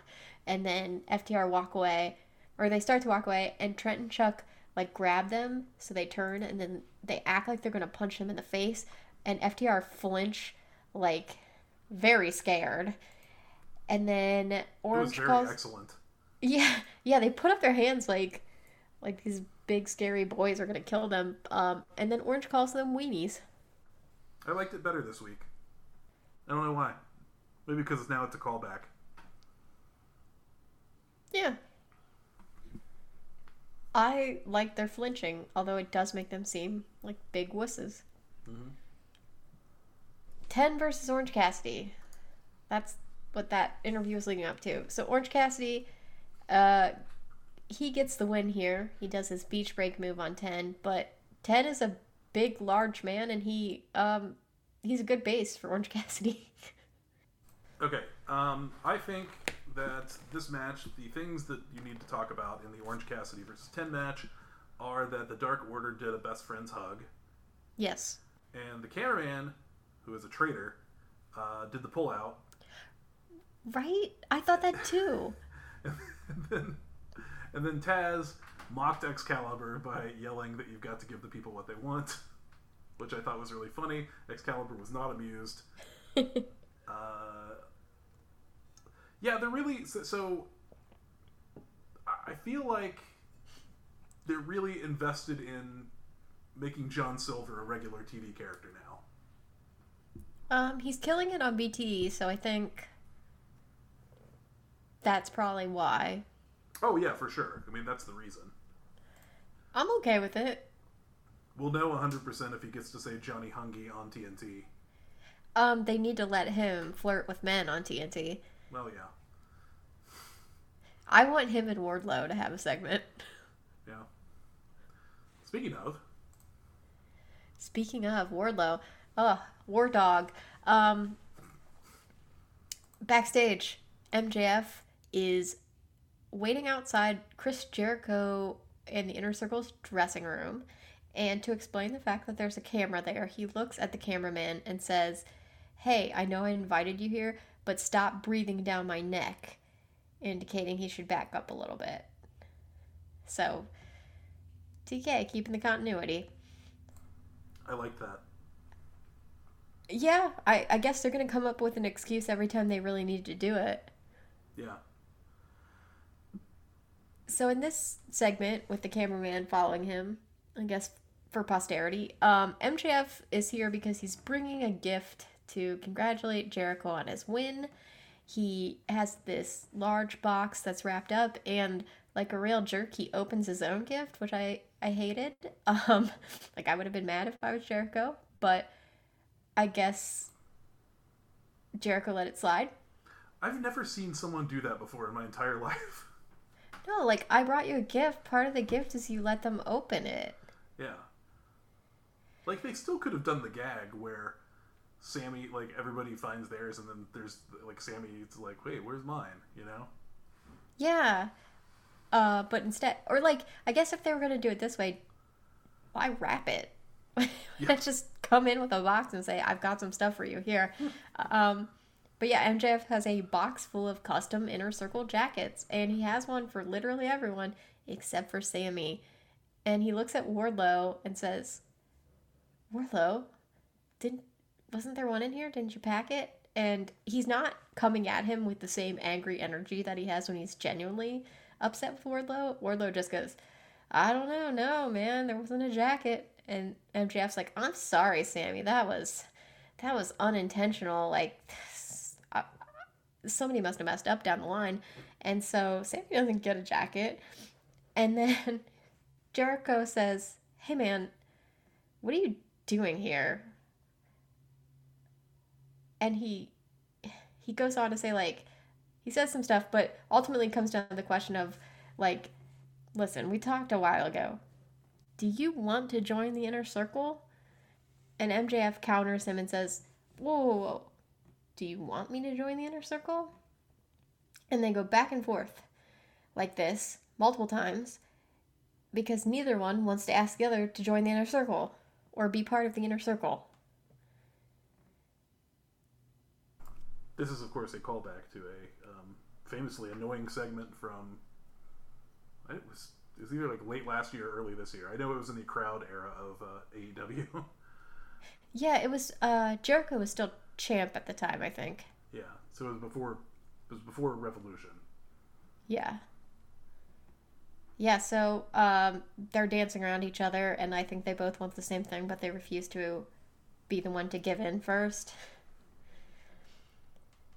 But at some point, Hager decides that Jericho is going to get in a fight, so he jumps up, and then Wardlow gets up, like, okay, and they stare at each other. And then in the background, Santana and Ortiz and Sammy are like, oh shit, the big guys are gonna go. And they look really excited, which I thought was funny. I was pretty excited, so I don't blame him. This made me realize, like, just how massive Jake Hager is because he dwarfed Wardlow. Yeah. I've never seen them standing next to each other, but geez, Wardlow's pretty big and he uh he didn't look it. no. Well, we'll probably get to see that at some point. But for now, MJF just does his passive aggressive thing where he congratulates Jericho on his le- legendary 30 year run in that smarmy way he does, and then he takes off. And Sammy, when he, when he's gone, looks at Jericho and he goes, "What a loser!" And Jericho goes, "Wait, perhaps he's not." Perhaps he's not. and then just like looks thoughtfully towards the door where MJF had just left. This is good. I've liked I've liked every single thing they've done with these two. Yes. Do you think that MJF will ever join the inner circle? I think it's possible, and they could like, and you know, he would quickly create a uh, like a splinter in the group. Yeah, that was my thought. Is he wants to ultimately join it so that he can stage a coup? Yeah, Although, who in the inner circle would turn against Jericho? uh, I don't know. Like maybe Santana and Ortiz, just because uh, Jericho's like decided that he's chasing the tag titles now. Oh, that's true. Yeah, okay. Well, I guess we'll see. It seems like they're preparing to do something with these two, but I would love it if MJF and Wardlow did a tag match against Jericho and Hager. That'd be fun. Yeah, at some point, yeah. I still think Alright. we're a ways off from whatever's happening here. Yeah, they'll probably just continue to be kind of like catty to each other. Next up, we have Britt Baker against Red Velvet.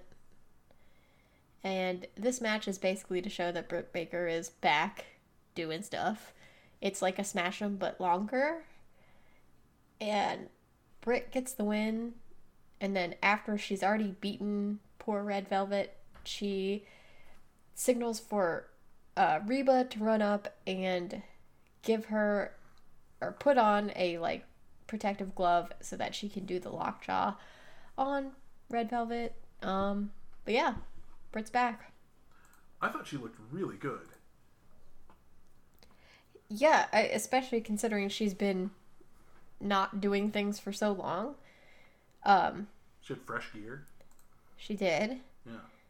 I think one of maybe JR commented that her arms look bigger than before and not in like a weird horrible way and like Yeah. a she has muscles. Not in Like- uncomfortable male gaze kind of way that he usually says things.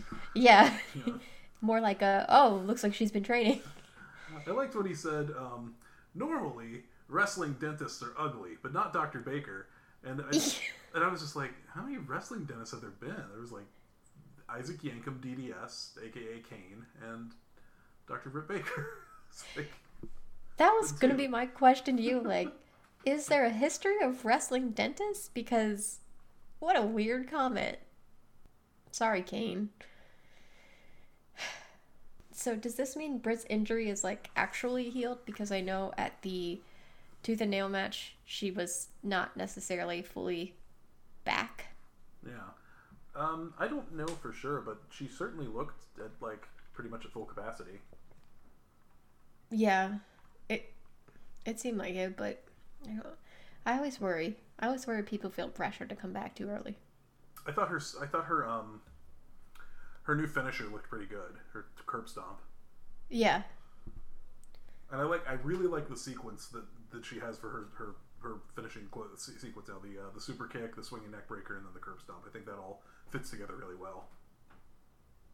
Yeah, I thought it looked good. Yeah. All right, Britt. We have long, long given you shit about your abilities. Maybe have to roll that back now. I hope so. I, I would rather her do good than bad. Yeah. All right. From there, we go to the main event Jon Moxley versus the Butcher. Now, the way this gets set up is that Eddie Kingston My comes out before. What? My man. Oh, your man. Ugh. So, Where where, King- where are we on the uh, the coming around on Eddie Kingston uh, process here, Megan? I mm, like I'm glad he's like Black Lives Matter. I'm not good. That's a good stance to take. But I just I don't know. I don't like him. I think I like him on BTE better. I don't know. Yeah, I mean he's it's. I think he's endearing on BTE because everybody clearly likes him. Like he's clearly friends with everybody. Yeah. I think he acts like an asshole on TV, but not the not like the kind I like. Yeah, I like his shirts a lot. It's like it's, like kind of like I don't know. Is it, is it insensitive to say like like Chandler Bing esque? Uh, kind of, yeah. like button downs. Yeah. Yeah. Uh, yeah. Um I've still have so I guess I'll say I still haven't come around on him. Mm. I, Well, give it time. okay. You'll Well, there. Probably eventually I'll never tell Dave, but um yeah, so Eddie Kingston is here to cut a promo because the whole setup of this match is that Eddie didn't tap out last week against Moxley. Bryce Remsburg ended the match early because Eddie passed out. And so I guess apparently Moxley got angry is how Eddie tells it and made Tony Khan sign a match for this week wherein Eddie gets to pick his opponent uh, because it won't be him. And then before he says who he picked, he also Bryce is out there because he's going to be the referee for this match. And Eddie starts to get up in his face and is like, "Hey man, we've known each other for 18 years. I thought we were cool. Why did you ring the bell last week?" And Bryce is like, "You know, personal and professional separate. Last week I was doing my job." You were and Eddie gets. Yeah, that's how it works. Like, you know, lift the hand up. I thought Bryce was so good in this little angle. Yeah, he was. It was a serious Remsburg, and he didn't let Eddie intimidate him, which I thought was good because you don't want the refs to be intimidated. But Eddie doesn't really accept the very logical, very reasonable answer Bryce gives him, and so he just like, whatever, dude.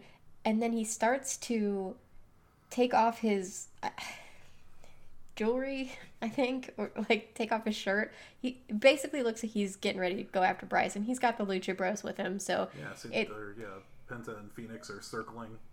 yeah, it's really like an extremely not fair fight if this goes down. Yeah, looks like it's curtains for old Bryce. Yeah, who is about a foot shorter than all of them. Mhm. Poor Bryce. Uh, but luckily he's saved because Jon Moxley doesn't like to see this sort of injustice done to, you know, the bullying. Um, so Yeah, if anybody knows anything about Jon Moxley, especially in the other company, it's that he hates injustice.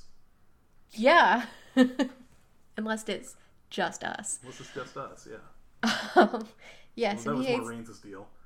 Uh, yeah. God, that commercial. It's a pretty good one.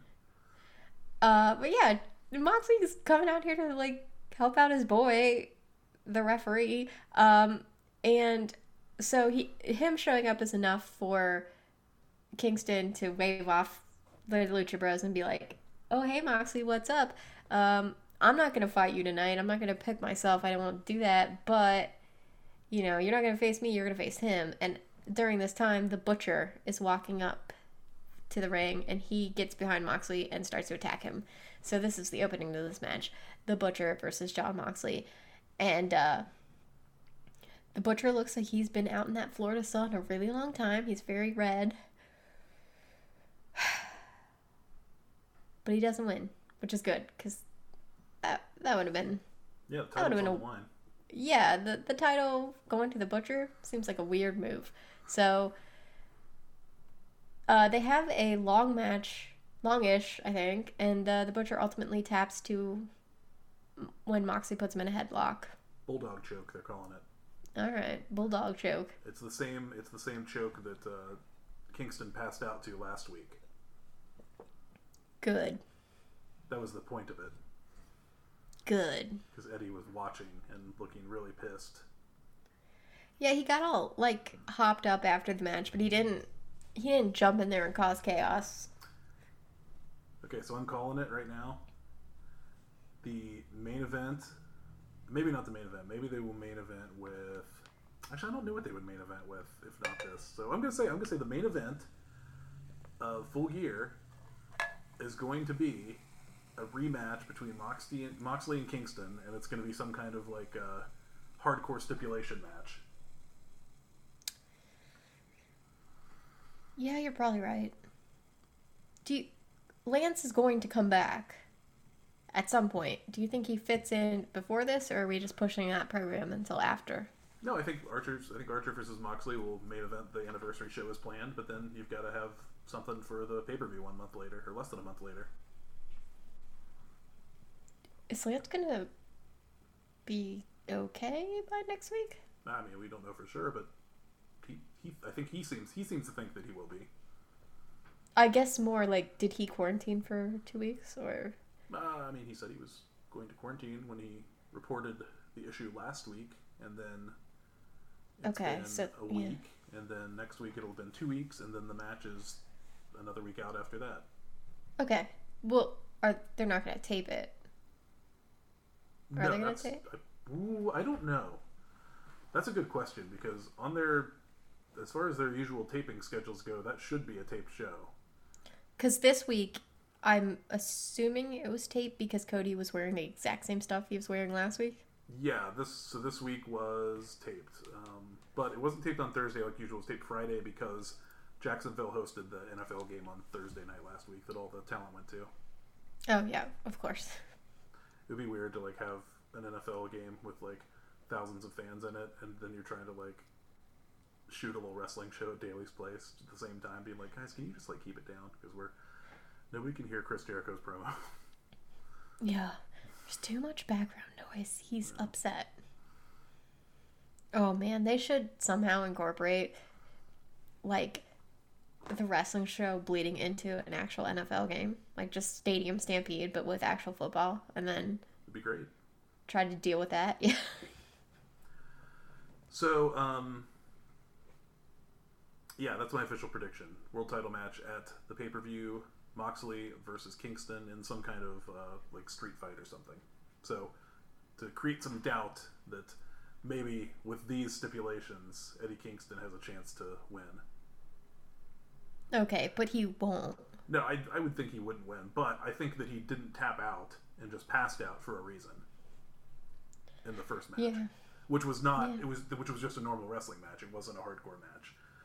Which is also something I thought like when when they made that match, I thought that's weird that it's not a hardcore match, but maybe they were just saving the hardcore match. Yeah, well, because also you're allowed to show blood on pay per views, but not so much on TV. I mean, I'm pretty sure they're going to show blood next week in the dog collar match. Oh my god, that match. I feel like there's a limit to the amount of blood you want to show on network television versus like a pay per view where you have to opt in to see the blood. I mean, I agree with you, but we shall see. Well, did you have any thoughts on the match itself?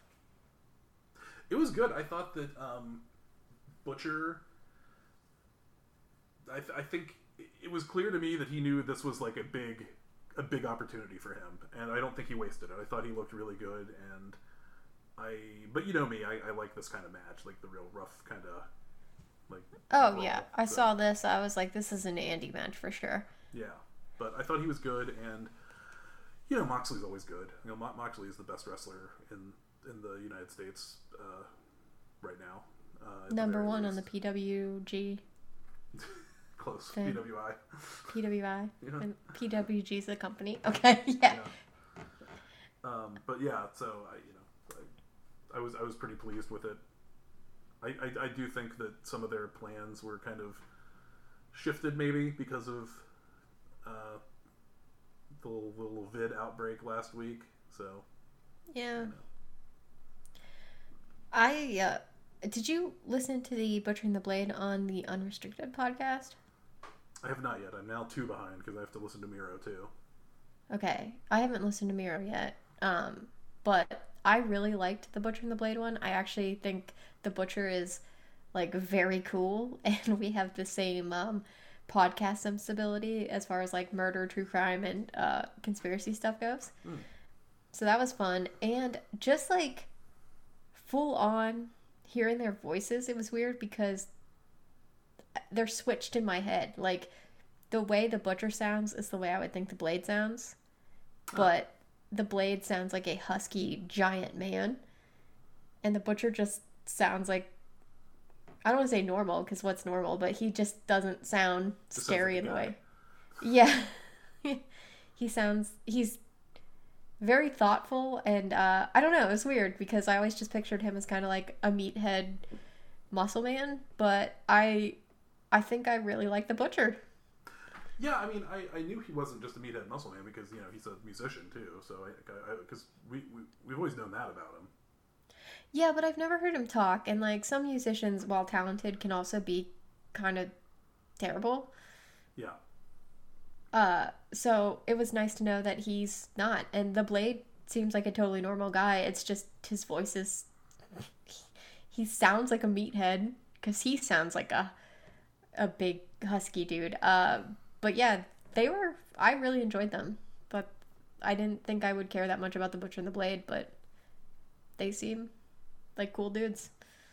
good. I look forward to that. I need to listen to Santana and Ortiz on Art of Wrestling too.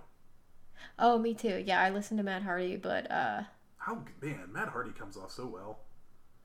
It's so weird because the most recent imagery I have of him is of the Broken Matt stuff, and he's only recently on AEW started to just kind of be himself. So yeah, like listening to him just have like a full non-character discussion was it was so refreshing and um yeah he's i don't know like he's very normal and nice i it's weird Yeah. So uh, I thought good show overall. Not like you know top tier, but I was I was entertained throughout for sure. Yeah, I thought last week's was it last week's? Uh, they're so up and down recently. This was it was like not bad, but also just fine. Yeah. Yeah. Uh, next week we've got, as mentioned before, Brian Cage defending the FTW title against Will Hobbs. We got Jericho. That's not a real title. It's not a That's real not a real title. Got Jericho and Hager against Luther and Serpentico, and Mr. Brodie Lee versus Cody for the TNT title in a dog collar match. That's so weird. I'm excited. I might go Just watch that. conceptually weird. Yeah, I might go watch that Chris Jericho dog collar match on the WWE Network. See if I can like remember anything about it. Are there any additional rules, or is it just that they're like stuck together? It's just that they're stuck together and and like you know, I think it's I think it's just still like pinfall and submission. Can they hit each other with chairs and stuff?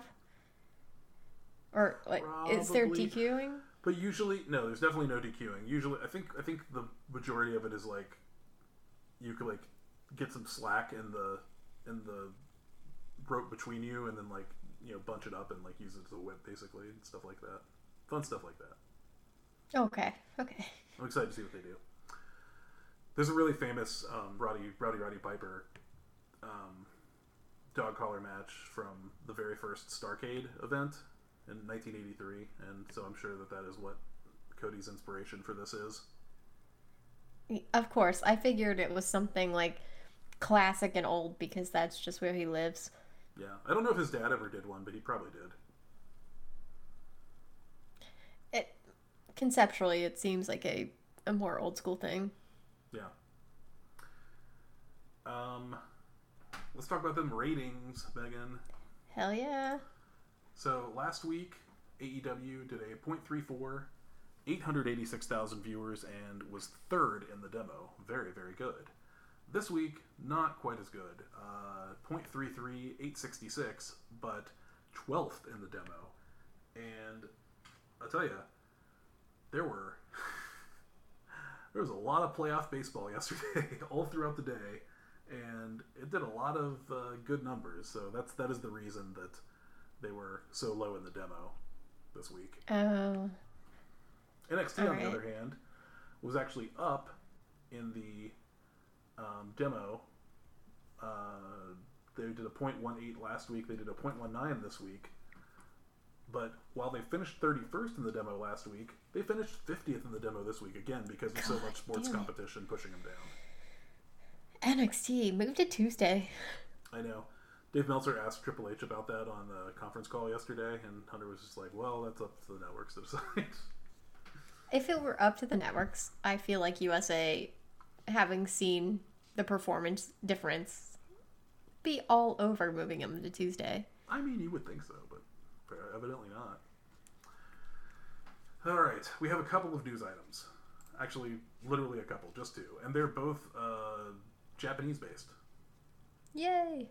So, this is from Post Wrestling, and uh, it's uh, written by Andrew Thompson of that website. New Japan Pro Wrestling is in the midst of presenting their 30th G1 Climax tournament, and today it was announced, and today, uh, in this case, is two days ago as we speak, September 29th. Uh, today, it was announced by the company that Harold Meij is on his way out as president and CEO. Bushiroad's board of directors came to the decision on 929 and the change was made. A new president CEO has been appointed and the official change will begin on October 23rd. So, this might mean nothing for AEW, but it is important to note that Kenny Omega did not have a very good working relationship with Harold Meij. Oh, and Harold Meij would have been the point person when AEW was founded, as far as any, you know, negotiations working with AEW. yeah. So it's possible that with a new person in who doesn't have any, you know, preconceived notions about AEW, and now that New Japan's, you know, growth in America has been really hurt badly by A, not being on TV anymore on Access, and B, by the pandemic, meaning that they can't run any shows over here. We might find a situation where New Japan is suddenly a lot more open to working with AEW. Oh, that would be awesome.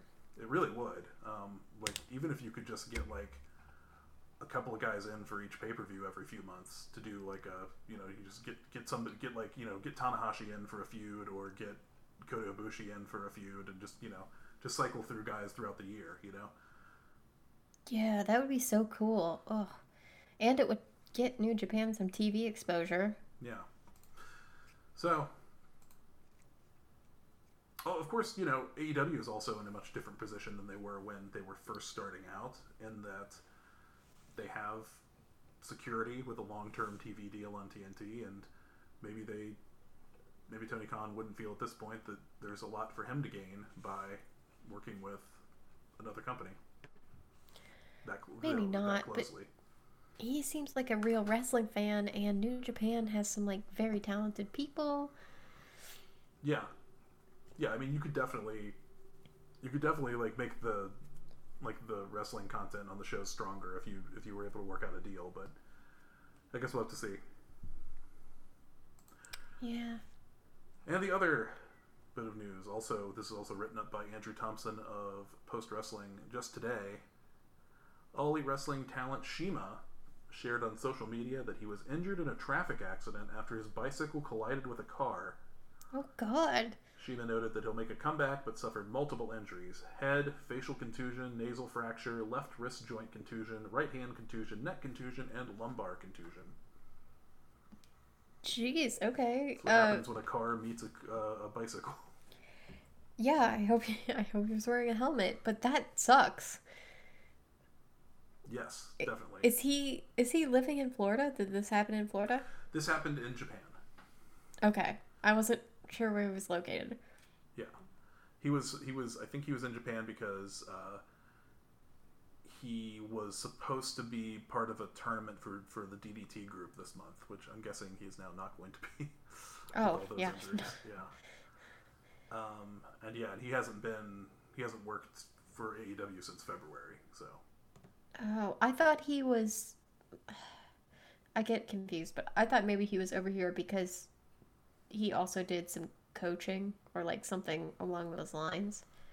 No, no. So he ran his own promotion in China. Okay. And that was originally that was going to be a lot of um, AEW was going to use some of those talents, and it never came to fruition because of like some changes in um, the availability of visas and stuff because of the Trump administration fucking around. Yep. Yeah. But no, he Always. was he never had like an office job with AEW or like a, or a coaching role or anything. He was he was Okay. strictly talent. Because he had his own promotion to run. Right. Yeah. It's God. It seems like so long. The last time we saw him, wasn't he considering joining the Dark Order? That's right. That's right. Good memory. Thank you. I'd forgotten about that. He took the mask. He walked away, and then we never saw him again. No, then COVID swept him away. As it did all of us. Ugh. Yeah, I'm looking at uh he wrestled he wrestled on AEW Dark on February 19th. He and T-Hawk uh, lost to Uno and Grayson. And that's probably when they maybe when they gave him the mask or whatever. Yeah. Oh my God. That. I know it was this year, but it feels so long ago. Mm-hmm. I mean, it was. but uh, yeah, so that's about it for this week. Kind of slow on the news front, but that, that Harold Meij news may turn out to be something. But uh, we'll just have to wait and see. Oh, I hope so. I want some New Japan action over here. Yeah, me too. That'd be exciting.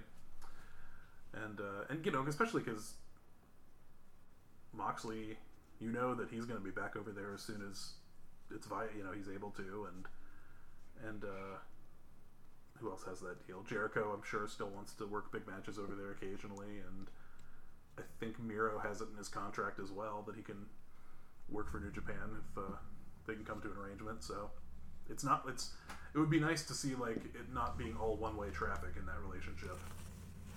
Yeah, definitely. Yeah. But uh, yeah, so thank you everyone for listening. Um, Jenny, uh, as you may have noticed, is already gone, so she can't send us off like she usually does. So hopefully Megan will pick up the slack. For Jenny and Megan, I'm Andy. Thanks for listening to the Elite Beat. E, lead beat. E, E, lead beat.